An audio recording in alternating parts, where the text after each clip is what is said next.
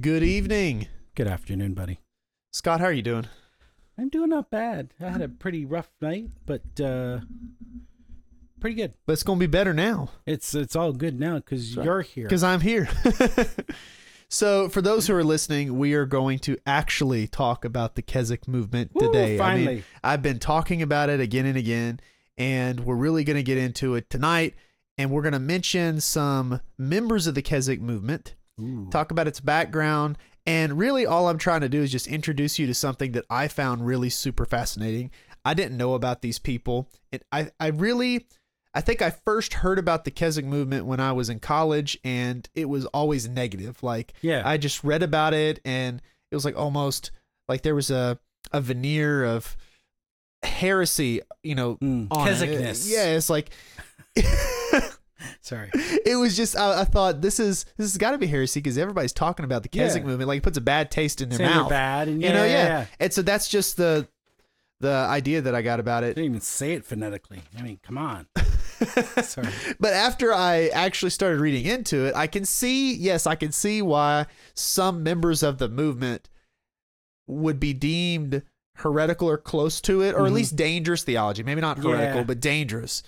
Because I wouldn't necessarily, slope, yeah, I wouldn't say they're heretical, but there are some questionable beliefs among certain proponents of the Keswick movement. But it was very interesting for me to find that there are two major branches of it, and they're both called Keswick Okay. and they both technically are. They do have things in common, but they are pretty different from each other in the implications they draw okay. from certain basic ideas that they share. And so I'm going to share with y'all tonight what those are. So uh, let's talk about when it got started. So the Keswick movement started in 1875.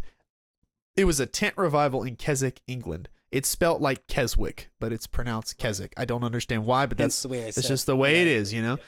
And so it first it first got started as a result of the holiness movement. So the holiness movement took place in America and it, it came out of Methodism.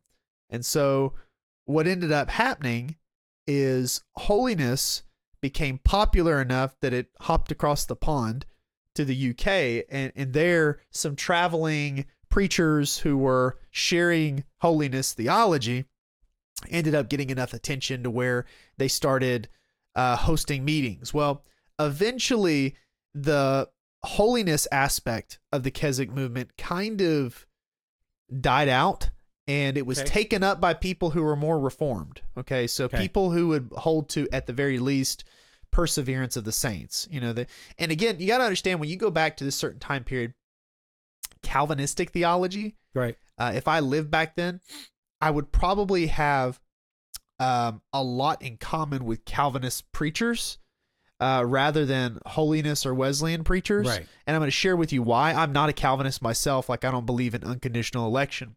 But if you just remove that element right there, that that controversial aspect, there are other aspects to Calvinism that I would align with more than people, let's say, in the Wesleyan or Arminian camp.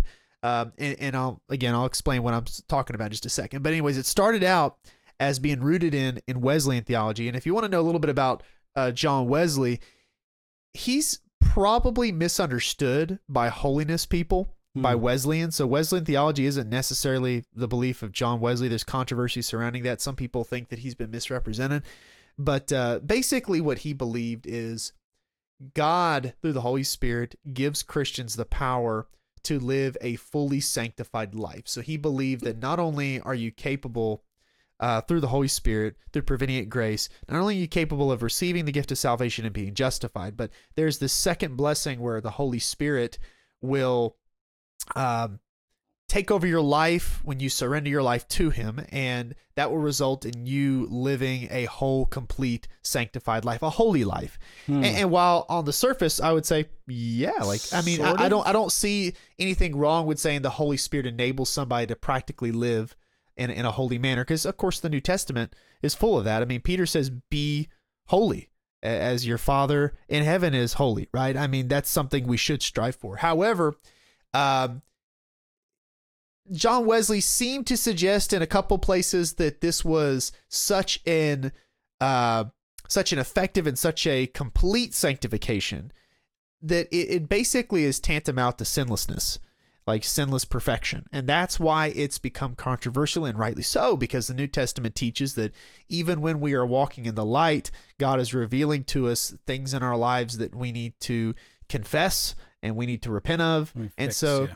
even when we're seeking God, He's revealing more and more of our of our shortcomings because we still have a sin nature, right? And so while we have the Holy Spirit and we have a new nature in Christ, you know, that remnant of the old self, uh, the the flesh, as Paul would call it, that's something we still struggle with. So Right. the so the idea that someone can be sinless, uh, maybe for an hour, uh, but I mean, if we talk about sinning in thought, right? I mean, you probably aren't even going to make it an hour. No, you're not. So you might have a life that is characterized by holiness, but will you be perfect? No, no. And so no, not on the inside, especially. Right? that's right. And so perfectionism was justly rebuked. It was Mm. justly refuted, I think, by the Calvinistic side, because the Calvinists were the ones who were saying, "No, no, we're we're totally depraved." Yes, Calvinism takes that a little too far, I think, but they're right in that Christians, even after they're justified, still struggle with sin and will never be able to say, "Look, I am fully sanctified." there was only one. And the only one who is fully sanctified Exactly. um, and he didn't even have to be sanctified in the sense that we do because Jesus is already sinless. He was born sinless and Right. he lived sinless. But yeah, he was the only one who's perfect, is what we're trying to say. Yeah. So, yes, I, I don't know exactly what John Wesley would say. Um, if he was here today, I think that he might say, "Oh, well, you're misrepresenting me," you know. In an English accent, of course. Yeah, well, we were talking about the other day. I don't know exactly how he would have sounded. He's in the 1700s. Maybe he sounded more like us. right, I don't yeah. know. So, anyways, uh, I don't know exactly. And again, that's why there's debate. Like, what would John Wesley say if he heard about Wesleyan theology? You know, that came after him. Would he say, "I I sign off on this. I agree with this"? Maybe some of it. Maybe Yeah. other things he would say, "No, y'all are taking that too far." Right. But what eventually happened is in the holiness movement is, and again, this is uh, something that came after Wesley. They took it to a point where they said you needed a second blessing of the Holy Spirit, and this became a very almost uh, mystical, Mm. experiential sort of thing. And of course, we as Christians firmly believe that we can and we ought to be filled with the joy of our salvation. But they took this as a definitive moment in time Mhm. where someone receives a mystical second blessing, and this second blessing leads to that person being fully sanctified or wholly sanctified, and and, and that will result in sinless perfection. And and uh, I mean, and if and if you were to we say, got our new bodies. I mean, well, yeah, right, yeah, we'll yeah. get that. We'll get our new bodies. Right. Amen to that. But uh, uh, some of them might say that, well, if you were to ask them, have you achieved this? I think that they would probably, if they were careful about how they answered, say, well, a person who's really been completely sanctified isn't probably going to say they have been, right? Because Right. part of sanctification would be humility. And so a truly sanctified Mm. person would probably doubt that Right. they were fully sanctified. Exactly. So, anyways, that it kind of it's like a loophole, you know. Yeah. They they uh, kind of avoid answering the question. But uh, you know, there are some people who probably would say, "Yeah, I have been fully sanctified," and that's to me, it's arrogant and it's simply unbiblical to say that you've reached a sinless state. Uh, but, anyways, anyways, yeah. so that's the holiness movement. The idea of experiencing a second blessing is key to it. Now, Pentecostals, they took this and they ran with it, and the second blessing was associated with the baptism of the Holy Spirit. So Right. the first holiness preachers didn't associate it with the baptism of the Holy Spirit. They would say, yes, the Holy Spirit's the one who pours this blessing upon you. But uh, again, the baptism of the Holy Spirit, that language came later. Hmm. Pentecostals, they associated that with speaking in tongues. Sure. But what's very interesting is there were some people, and this is where we're going to talk about the second group. Okay, so the first group of Keswick movements, Wesley and Pentecostal. Uh, the second would be what we would call traditional evangelical. When I say traditional evangelical, I'm saying they're not charismatic. That's basically Sure. what I'm saying. Uh, these people, I'm going to give you one example. R.A. Torrey. Uh, so he was the guy who basically succeeded uh, D.L. Moody at Okay. Moody Bible Institute. Gotcha. Okay, if that gives you some perspective. But anyways, R.A. Torrey, premillennial, dispensational guy. Uh, in, in terms of his theology, I would probably call him free grace. hmm But when it came to the baptism of the Holy Spirit, he firmly denied that the baptism of the Holy Spirit necessarily manifests itself with miracles like tongues and Mm. prophecy. He was very critical of the Pentecostal movement. In fact, if you go online and look up R.A. Torrey tongues, he has a whole and you can find online for free his writings Mm. Against it. Yeah, yeah. So he was a strong critic of Pentecostalism, which is interesting that we have emerging at the same time two very different branches of this Keswick movement that started in England in 1875. So R.A. Torrey was on the side where he did believe that the baptism of the Holy Spirit was a second blessing. Now, I've read what he has to say, and I'm not convinced. Okay. I don't think he makes a good argument Okay. that baptism of the Holy Spirit is a second blessing. Uh, I think baptism of the Holy Spirit, in, in a minute, we're going to look at some verses. I think that it is uh, regeneration. It is being put into the body of Christ. You're baptized into the body, and that happens whenever you get saved. Okay, Okay. so I disagree with him on that, but he believed that being baptized with the Holy Spirit was something every believer had a right to. Every believer had an option to experience that if they were willing to. So it's like one of those salvation blessings that you have to lay hold of. So he would say justification's automatic. Uh, he would say, because he believed in eternal security, that your justification's never lost. While other people over here, like the holiness and the Pentecostal camp, they Yeah. do believe justification can be lost. R.A. Torrey would be critical of that, no doubt. Sure. Um, and others like him. But um, he did believe that the baptism of the Holy Spirit was a second blessing. And he does argue that that second blessing enables you to live a spirit filled life, a Christ like life. And while he would not, I have no doubts, he would not hold to sinless perfection. He would say that to have a victorious life as a Christian and to not be subnor- subnormal, as they might call it, or, mm-hmm. or carnal, Yep. you need to have this blessing of the Holy Spirit to make him Lord of your life.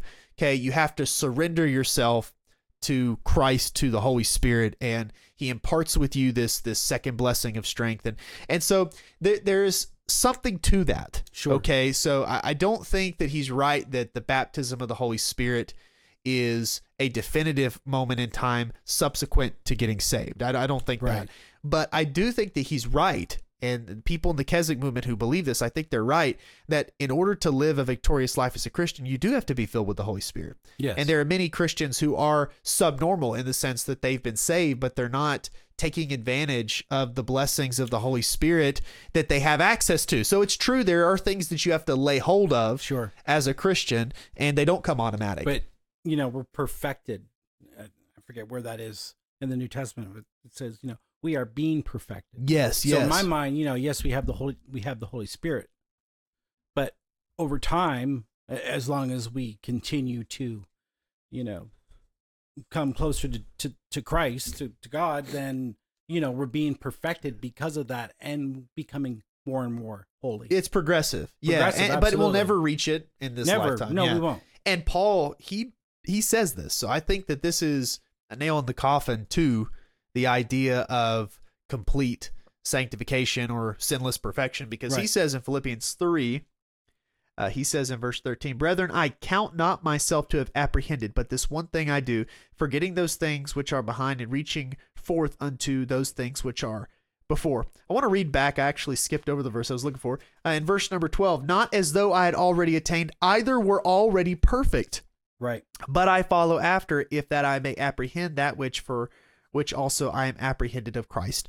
And so even Paul, when he wrote this, I mean, he's in prison for his faith at this point. Right. He's saying that I have not achieved that perfection. Right. Okay. This man who was led by the Holy Spirit to write all these letters and was such an example, he was able to say, Follow me as I follow Christ. Right. Even he said, No, I haven't. I haven't attained that.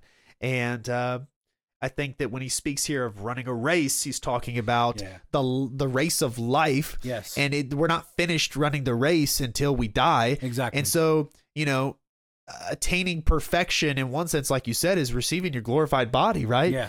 Uh, I think that he probably also here has in mind the idea of rewards for faithful living, but uh, at, at the very least, he's saying like I, I've still got work to do in my Yeah. life, or rather, the Holy Spirit's got work to do on me. Sure. Right. Yeah. And so, anyways, if Paul said that, then I don't think we should hold out hope for sinless perfection, but should we press forward Absolutely. for it? Like, should we say, this is who Jesus is? He's perfect. I need to be like him. Yes. But yet, realistically understanding that we're going to need to confess our sins on a regular basis. Right. Yes, that's healthy theology.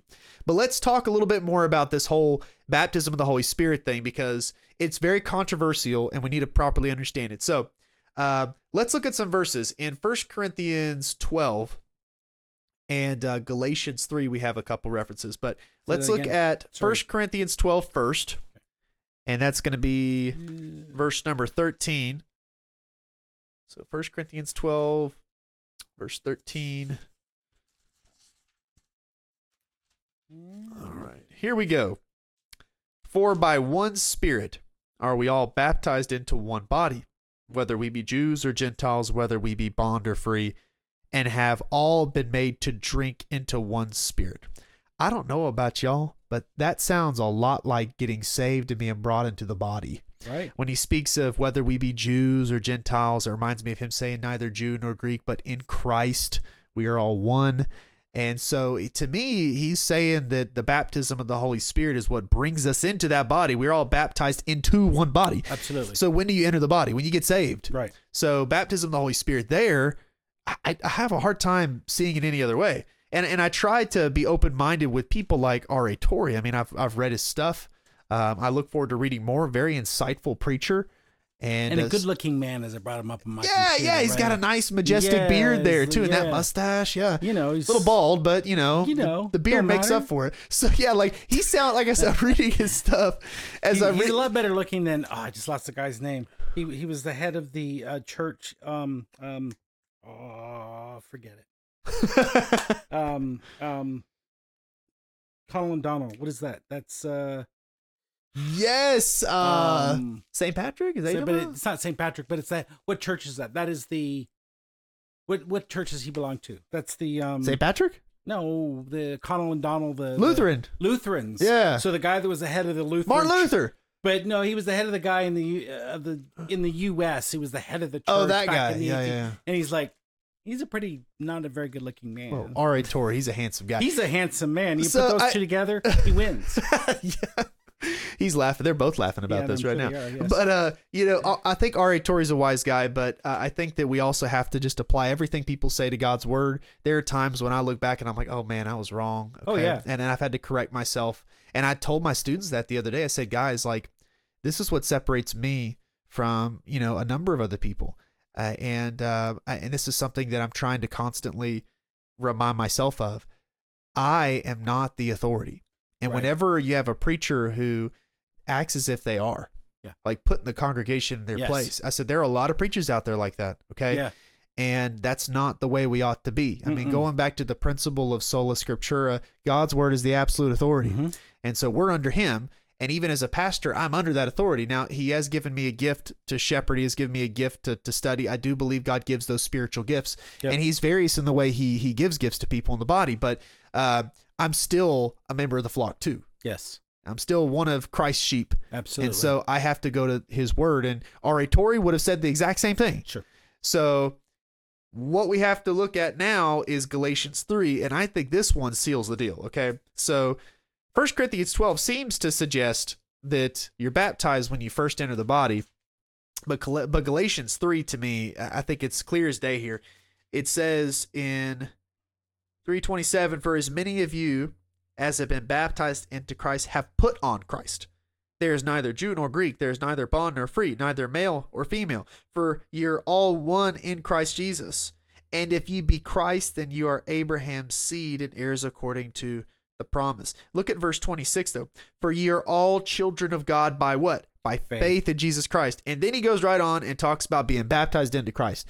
So to me, again, the language that's being employed here by Paul is when you have faith in Christ for the first time, you become a child. When you become a child, you're baptized into the body. And that baptism happens one time. And doesn't it make sense? I mean, when you get baptized, you know, if you don't know, you listen to this Yeah, podcast. we're talking about two different things here, right? The bap- no, we're not talking about baptism. no, we're, no, we're talking about yes, we're talking about Holy Spirit baptism right now. Right. That's regeneration. It's a spiritual thing that happens when you first Right. get saved. But I do want to talk about water baptism because Yeah. it ties into it. Water baptism is a one-time Yes. thing. Okay, why? Why did God say do it once Hmm. and do not repeat it? Hmm. Okay, because He doesn't indicate that we ought to repeat it. And every example we have in Scripture is they were baptized once. Yeah. Okay, so this this idea that the Mormons have of being baptized many many times, okay, that's what's reading into the Bible what's not there. Okay, but of course they have a problem in that they believe in other books Yeah, besides the Bible. yeah. But yeah, so just throwing that out there. But but anyways, baptism is a one time thing. Well, what does it represent? It represents dying to the old self and to sin. Mhm. Okay, so you have a new life. You're you're raised to walk in that newness of life. Mhm. It- It's a picture of regeneration. Yeah. You know, you participate in the death, burial, and resurrection of Jesus. That happens one time. Yeah. Okay, so the baptism of the Holy Spirit, wherever we place it in the Christian life, it happens one time. time. Now that's why some people will say, "Oh, the baptism of the Holy Spirit happens subsequent to being justified." The holiness movement holds to this view, but like we've said, looking at these verses right here, no, it happens when you get saved. Mhm. And so, whenever you're being baptized by water, what you're declaring is, I've already been baptized into the body. Y'all didn't see it because it's a spiritual thing, but I'm doing this now physically so I can enter the visible body of Christ. Okay. So, it's a sign, it's a symbol, and uh, it's a one time deal. So, uh, moving on from that, now that I think we've cleared that up, let's talk about some other activities of the Holy Spirit that are important in the Keswick movement. And while I would not, like I said, I don't think that baptism of the Holy Spirit is the way we should refer to this second blessing. I do agree that there is a second blessing in a sense. I wouldn't call it a second blessing, but a secondary blessing. I call it secondary because it's something that can happen many, many times. If you say a second blessing, it kind of implies it's just a one time thing. Okay. Right. You get saved, and later on you have the second thing. Okay. And then that's it. Okay. Yeah. One, two. All right. No. I don't think it's two parts. All right. I think the secondary blessing is being filled with the Holy Spirit regularly. And you cannot be filled with the Holy Spirit, but yet still be sealed by the Spirit. So we have to properly interpret scripture here. So in Ephesians 1, let's look at Ephesians 1, verse 13, and we'll talk about the sealing of the Holy Spirit. Paul says, In whom ye also trusted, after that ye heard the word of truth, the gospel of your salvation, and whom also, after that ye believed, you were sealed with that Holy Spirit of promise, which is the earnest of our inheritance until the redemption of the purchased possession, unto the praise of his glory. So, what he's saying there is when you first believed, you were sealed. And how long does that sealing last? Well, he says right here, you were sealed as an earnest or guarantee of the redemption that will one day happen. So, we haven't received all of what God has set aside for us. We look forward to our glorified bodies. And in Ephesians 4:30, he says basically the same thing. He says, "Grieve not the Holy Spirit of God," which, by the way, Christians can do. Okay, it's important to know. Uh, whereby ye are sealed unto the day of redemption. So he's saying that when you receive the sealing, okay, it happens one time when you get saved, when you believe, but it lasts. The effects of it continue until the day of redemption when we receive our glorified body. So the sealing of the Holy Spirit has to be distinguished from the filling of the Holy Spirit because Paul talks about continually, be ye filled with the Holy Spirit. Right. It's something that needs to be done regularly. Uh, it's not taken for granted that you have the filling of the Holy Spirit daily. That's a choice that you make to diligently seek the Lord in your life. Do, I'm just sort of thinking that through. It's like when he says that, I think he's more. I don't know. Maybe I'm wrong. He's saying, "Be, be, be in the Word. Be everything. Bring yourself closer to Christ, Yes, absolutely. right, or yeah. God. Um, not as an active. Oh, you know, you gotta. The Holy Spirit's gonna come down and. Yeah, yeah, yeah, Right? yeah, absolutely. Yeah, you and know, I'm not saying that, either. Song there, yeah. Right. Yeah. Uh, I'm not saying that, you know, being filled with the Holy Spirit is, again, the Pentecostal holiness sense. Like this is some mystical experience. That's right. not. It's more of.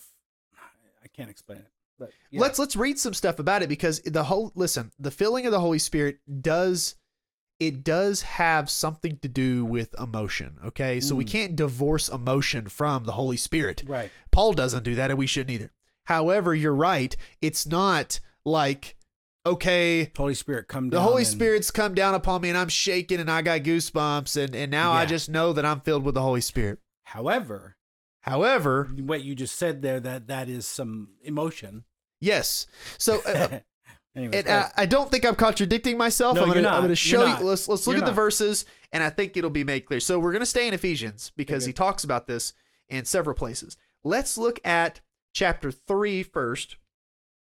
3 14 through 21 here he doesn't strictly speaking talk about the filling of the holy spirit but it, it- the language is similar. So in chapter 3 verse 14 he says for this cause i bow my knees unto the father of our lord jesus christ of whom the whole family in heaven and earth is named that he would grant you according to the riches of his glory to be strengthened with might by his spirit in the inner man that christ may dwell in your hearts by faith that ye being rooted and grounded in love may be able to comprehend with all saints what is the breadth and length and Mm. depth and height Yep. and to know the love of christ which passeth knowledge that you might be filled with the fullness of god so while he doesn't say filled with the spirit he talks about being strengthened with the spirit christ dwelling in your hearts by faith and being filled with the fullness of god it all amounts to the same thing so but notice love is key to this i mean that you may know christ comprehend his love and be filled with the fullness of God. So Hmm. this is basically saying when you get saved,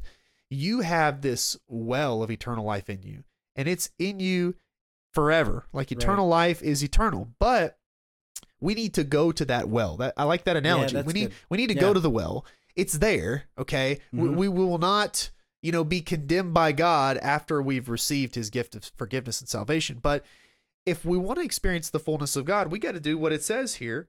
Uh, we need to be on our knees in prayer. Uh, like you mentioned earlier, we need to be seeking His Word. Mhm. It says in verse 17 that Christ may dwell in your hearts by faith, being rooted and grounded in love. So, Christ dwelling in your heart, we say, ask Jesus into your heart. I personally am not opposed to using that. I think Mhm. if it's properly explained, though, like if you're talking to a little kid and say, Jesus coming to your heart means that the Holy Spirit comes to live inside you Mhm. when you get saved. And he wants to be with you and never leave you forever.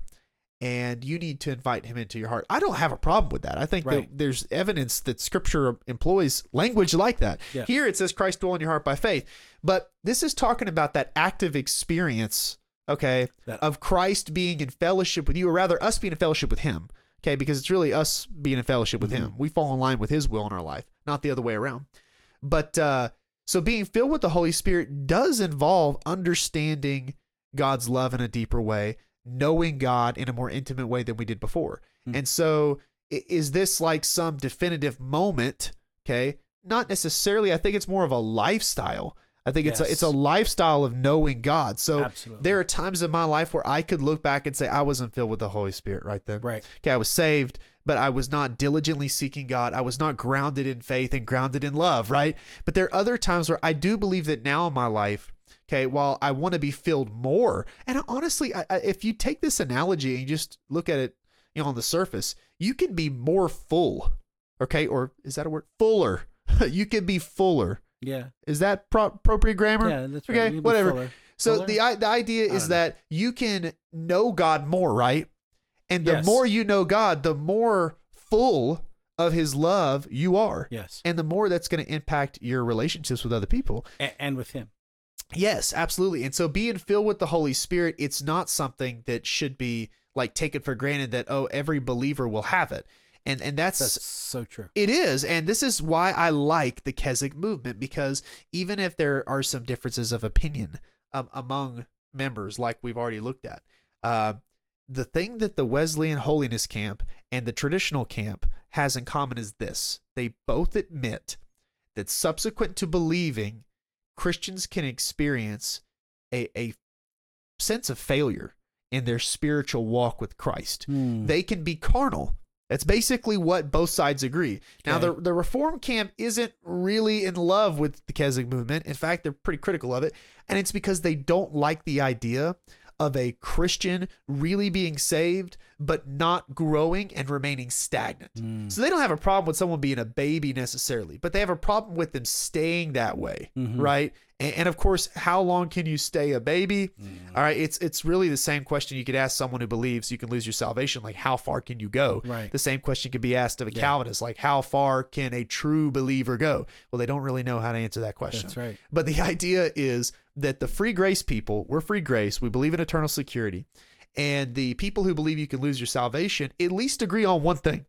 Okay. They agree that without the filling of the Spirit, you know, without the secondary strength and grace uh, for us to live a life pleasing to God, we will be carnal Right. and we will be ineffective. Yes. And now, of course, the Pentecostals and the Methodists will take it so far and say, well, you know, if you don't pr- press on to receive this second blessing, then, you know, you'll lose your salvation. You're in danger of that.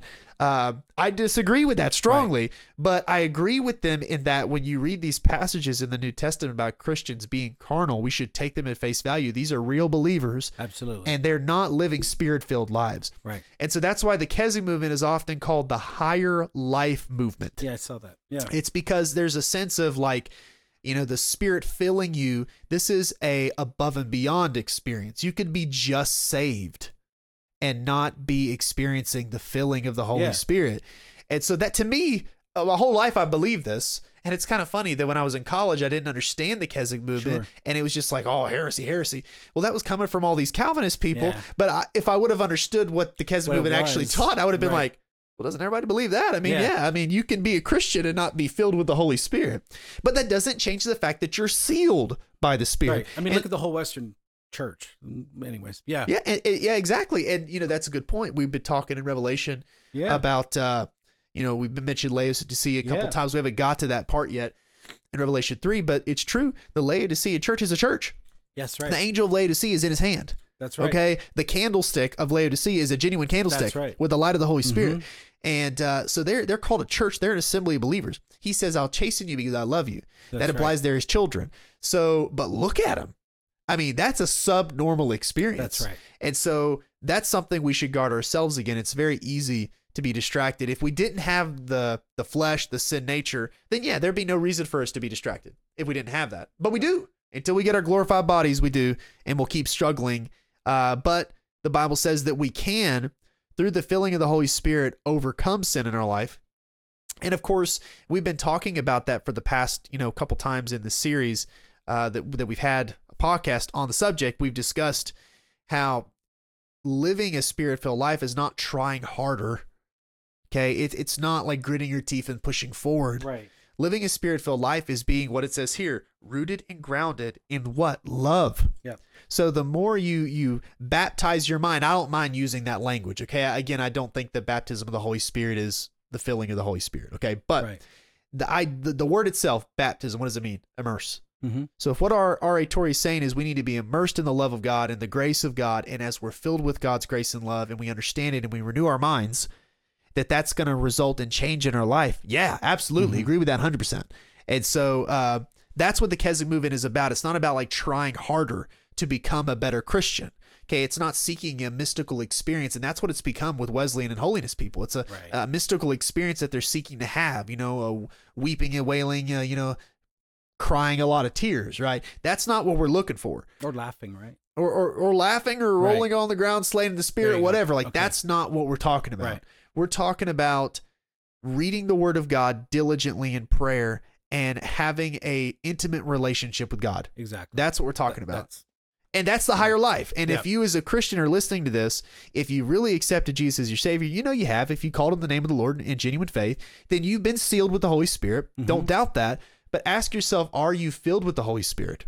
Or are you full of the world? yeah. Right? Are, are you taking in the world in your Exactly. life? Or are you taking in the Spirit? Because the Spirit's there and he won't leave you, but it's a resource. Like I said, it's a well that we have to go to. And as you said earlier, you, well, it says in the Bible, you can grieve the Holy Spirit as a Christian. That's right. Right. quench the Holy Spirit, grieve the Quench, Holy yeah. Spirit. These are very important expressions that Christians should remember. Uh, one more passage in Ephesians, and then we'll talk a little bit more about some of the members of the Keswick movement. Sure. So, Ephesians 5, verse 18, it says, Be not drunk with wine, wherein is excess, Mm. but be filled with the Holy Spirit, or filled with the Spirit, speaking to yourselves in psalms and hymns and spiritual songs, singing and making melody in your heart to the Lord, giving thanks always for the th- for all things unto God and the Father in the name of our Lord Jesus Christ. Now notice before he even gets to the practical side of things, submit yourselves to one Yeah. another. Wives, submit to your husbands. Husbands, love your wives. Before he gets to any of the practical Yeah. stuff,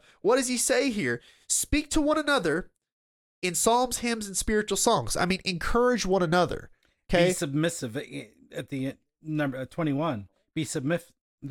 Be submissive to one another in the fear of God. That's right. And so, wh- what the submitting yourself to each other, the practical love, the practical service to one another, it all starts with being filled with the Holy Spirit. How is that defined? Making melody in your heart Hmm. to the Lord, giving thanks. It all starts with thanks. Yeah. So if you're not making melody in your heart, okay, if you're just going to church and you're just singing the songs, okay, if you're Mm. not praising the Lord in your heart, okay, if you don't have a prayer life, if you don't Mm. have a devotion time where you're like, God, I, I love you, I want to see more of you today, show me more of yourself. Mm. If you don't have that, you're going to have a hard time submitting yourself Right. to other Christians. You're going to have a hard time submitting yourself to your loved ones and your friends and your relationships. That sacrificial living is hard for us, even if we're saved, because we have the flesh. Hmm. Submitting ourselves to God, submitting ourselves to others is going to be very difficult if we're not first making melody in our hearts. Right. So that's how that's basically how you open up the door. It's like in Laodicea, Jesus is on the other side and he's knocking. You open up the door and you say, Jesus, I've missed you. Yeah. Okay, I've missed you and I need you in my life. And when you start with that, with that loving relationship that he wants to have with you, everything flows from there. Uh, so that's that's being filled with the Holy Spirit, and I honestly want more of it every day. Yeah. And that's why I like the Keswick movement. They've been criticized somewhat of being a little too mystical, but I don't think that they've uh, that they've been represented well by people who say that. Uh, again, some again some would be mystical, like I said, but the traditional ones, you know, like people like D.L. Moody and R.A. Torrey and Hudson Taylor, like these are not guys that are like, you know, you know, getting slain in the spirit. These are people who are just in the, the quiet and the solitude of their their prayer room, yeah. are just communing with God, Yes. and that is something we need more of. yeah. So, uh, to talk a little bit more about some people who are part of the Keswick movement, and I want to recommend uh, some books for you. Sure. Um, so first, Major Ian Thomas is a more modern proponent of the Keswick movement. He's you know with the Lord today. He's passed away, but um, he's written a number of books that do a really good job of representing the traditional uh, evangelical side Yeah. of the Keswick movement, not not the holiness Pentecostal. Major Ian Thomas. So he was apparently a major in World War II, I believe. Uh, but I, I've already read a, a little book written by Sean Lazar. I recommend it, and it's uh, it takes God to be a man. And what it does, it takes a couple of his books because Sean Lazar, he's a very avid reader, and it takes all these books and it just condenses it. It's like a hundred page book, and it gives you a sampling of what Major Ian Thomas teaches in his writings and it's Okay. just really really good i read through it in a couple of days you know just a couple settings it's a very easy book but uh, uh, there's a really good analogy in his book that i want to share with you so he would describe uh, the people in the world in three categories the first category is unbelievers so that would be like the egyptians okay so let, let's Okay. let's go back to like the old testament story of Okay. egypt israel in bondage so there are the egyptians they're like the unbelievers um, and then you have the carnal believers, which are the Israelites who are wandering in the wilderness. Mm. Okay, which is a perfect analogy because the New Testament gives us that very analogy for carnal Yeah. believers.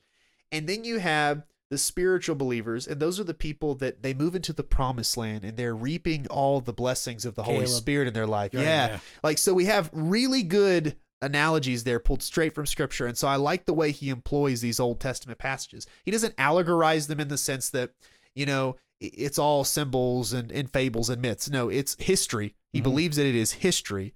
God's Right. word's inerrant, Because but but it it, it gives us principles of life. So while yes, we can look at it from a purely historical perspective, talk about the archaeology and whatnot, there's also spiritual application.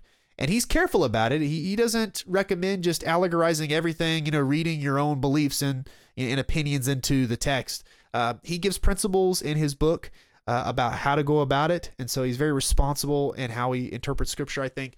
But uh, that's one analogy he gives. Now, another one he gives has to do with Abraham, Sarah, and Hagar. And he says that in the Christian life, a lot of Mm. people will try to please God, but they try to do it in their own strength. And when they do that, they're set up for failure. So he gives the analogy of Sarah and Abraham. Yeah. Uh, they had gone a while without God giving them the blessing that he said he was going to. Like, you're Yeah. going to have a child, Abraham. You're Yeah, going to yeah. have many offspring. And so Sarah says, Abraham, uh, maybe what God wants us to do. Maybe what he really meant was this. Yes, right. Maybe what God wants us to do is kind of to just take things into our own hands. Like Right. God helps those who help themselves, sort of thing. Like, Mm. how about we uh, we fix this? You could sleep with Hagar, and his, you know, her child will be Mm-hmm. my child. And of course, God said, no, no. That that's that is a product of your flesh, of your will, doing Yeah. things your own way. Um, you have to trust God, and this is what Major Ian Thomas's main thing is: trust God. You don't need to know the details up front. Right. You trust God, and He will reveal the details when you need to know them. So it's more faith. That's the solution: is more faith, more trust, not more faith in myself, Right. more faith in God. And so he says a lot of people they try to go about the Christian life in their own strength by the power of their flesh. Yeah. And they may even be thinking like, "Oh, I'm doing the right thing." Like Sarah was thinking, "Oh, this is this is God's will," you know? But they were trying to help God uh accomplish his will Mm. rather than let God accomplish his will through them. And so it, it was meant to be, you know, passive reception of God's truth. If God wants me to know something, he'll tell me. Mm. And so he would say it, it's not living for God, which is how most people think about it. Right. I mean, if you ask most Christians living for God, they'd probably say, oh, yeah, sure. but it's not living for God, it's letting him live through you. Right. So it's God, you know, you are the hand and I'm the glove. Right. You're Okay. Just the vessel. Yes, it, absolutely. So it- it's not about mechanical commitment to rules, Right. but it's a passionate relationship with the ruler. And so I really like that theology. I think that it's it's Yeah, I key because and of course it's all based on your your position in Christ. Major Ian Mhm. Thomas firmly believed in eternal security. So it's all based on your position. You know, if you fail, you're still in God's hand. That's the key. Whenever you feel like your salvation, your life, everything is in your hands, um, then there's this this panic, and you you think, oh, I've got to, I've got to do it myself, you know, Yeah. and and you can't, you can't do it yourself. Uh, that's pride. Yes. It's pride to think that you can save yourself or you can live a life pleasing to God without His help. Even after we get saved, you, you know, say you believe in eternal security, you cannot say to yourself, "I can now please God on my own." Yeah. because you have the flesh still. That's not gone, and He's trying to teach you continual dependence, continual reliance upon Him. I um a friend of mine, a guy I worked with, Ben, uh, talked about um we had this conversation a few years back about th- exactly this where he was out of work at one time and he said I did this, I did that, I tried this, I tried that and nothing was working. And I don't know, I forget how he came to the conclusion, but he he decided that he needed to let God take care of it. And once he did, he got a job. Like Amen. Yeah. It was like exactly like that. I mean, I had a very similar thing where I finally, the last time I was unemployed, it was, you know, I was trying this, I was trying that, and I gave up, and then I came to Christ, and all of a sudden, I got a job. and you know, you know and what I mean? Like- absolutely. And, and Not think, to say that God, you know, it's not like, oh, give me a job. No, that you know, he's not a genie in a bottle, but it's just the way it happened. yeah, yeah, you know? absolutely. And no, I think that you know, God was no doubt showing you Yes. that this is just a taste of the blessings that I'll give you if you rely upon me. It may not be in your time, it may not be exactly what you expect, That's but not at all what I'm but the saying. idea, yeah, and I know you're not. It's just the principle is trust, you'll be blessed. That's right. Okay, and it's not lay hold of these blessings hmm of your own strength.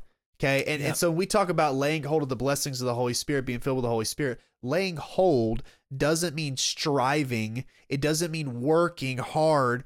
Uh, like I've got this long list of demands that I've got to I've got to fulfill. Like God's told me to do all these things, I got to do them, or He's going to smite me. Yeah. That's not what we're talking about. No. Laying hold of the blessings means really letting go and letting God. Now I know a lot of people don't like that expression. Hmm. When a cliche is used so much, it, it puts a bad taste in people's mouth, especially when it's misused. Yes. But there there is truth to the idea. Absolutely. Mm-hmm. The idea is um, if you try to live life in your own strength as a believer, you will fail. yes. You will fail. And God, what he's going to let you fail because he Right. wants you to see that you can't succeed without him. exactly. And so uh, I just read that someplace. this is a, all things, you know, through Christ. through Christ. Yeah, not through Paul. Right. That's not what. He, yeah, that's through Christ. exactly right. Yeah. Now, a verse that goes along with this in a story, and this is how we'll wrap it up. Um, let's see, Second Timothy two thirteen, probably one of my favorite verses. This is the verse that my students are memorizing this week. They've been Okay. memorizing verses eleven through thirteen because it's a whole saying, okay, sort of like a, a mini creed. Yeah. yeah. And uh, Second Timothy two thirteen, Gotta Paul says, If we believe not, if we believe not, yet he abideth faithful, he cannot deny himself. Now, this verse was such a a godsend right. to Hudson Taylor.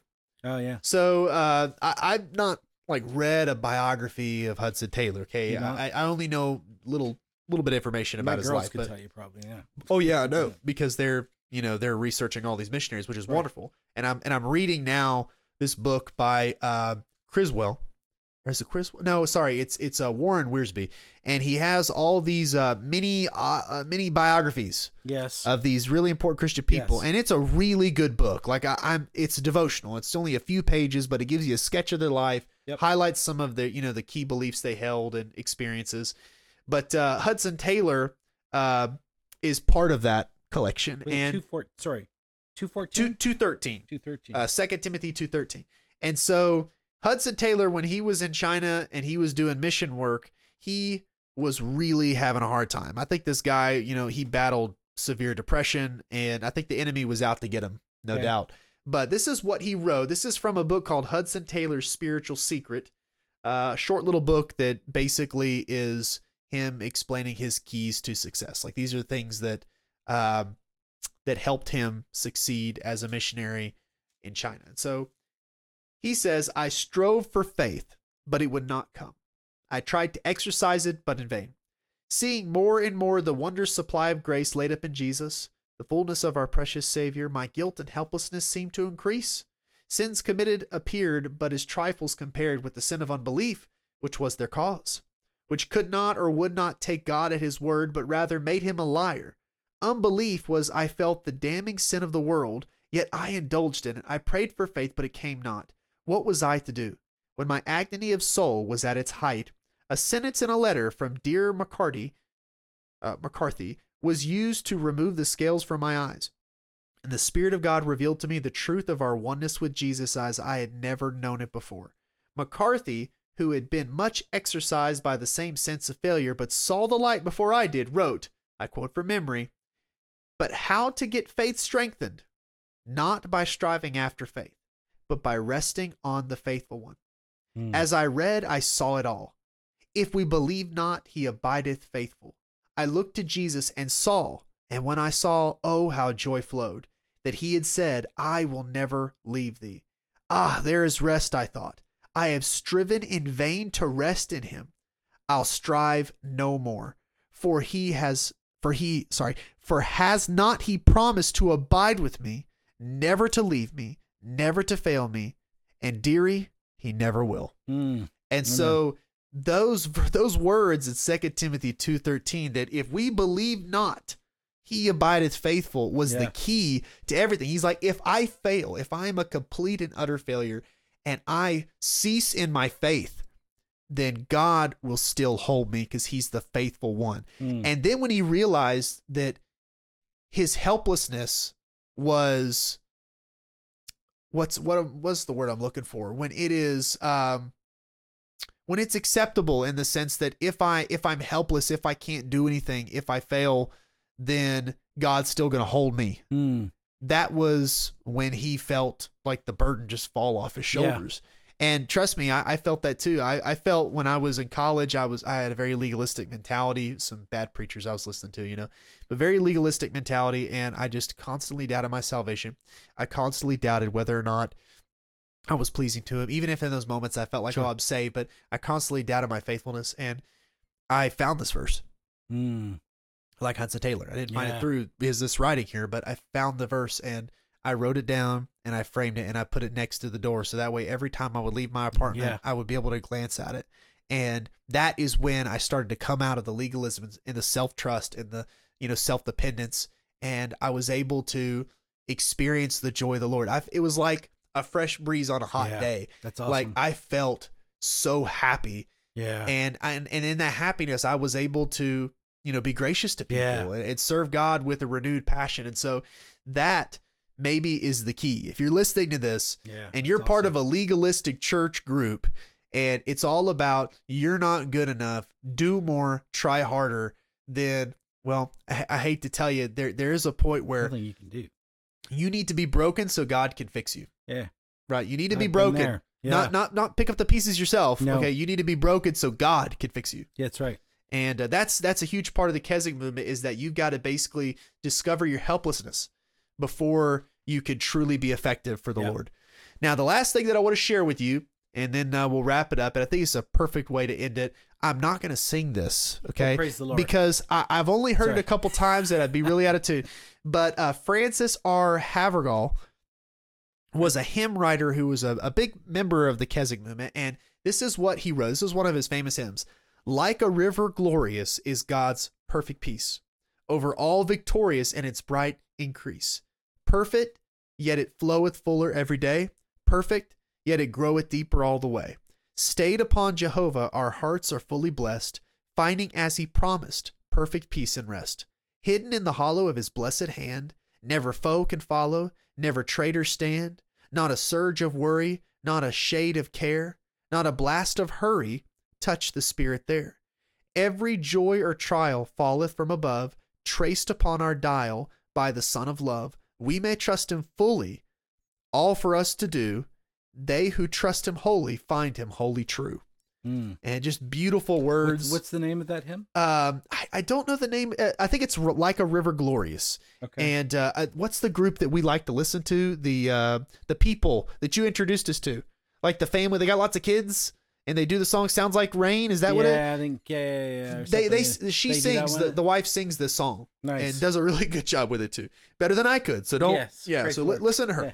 But uh, anyways, we might do that on Sunday. we might. can li- get it. You know what? Let's try it. We should try it. I'll have to practice it so that way I I know what I'm doing. how it goes. Yeah. Christy may know it. I don't know if she does or not. So But anyways, that y'all is the Keswick movement. I hope that you can do some more research. I'm not done researching it. I intend to read more of Major Ian Thomas. I'm. Uh, it's just I I got an appetite for it now. yeah, I read a little bit. I want to read more. Uh, I'm really enjoying uh, reading stuff by R.A. Torrey.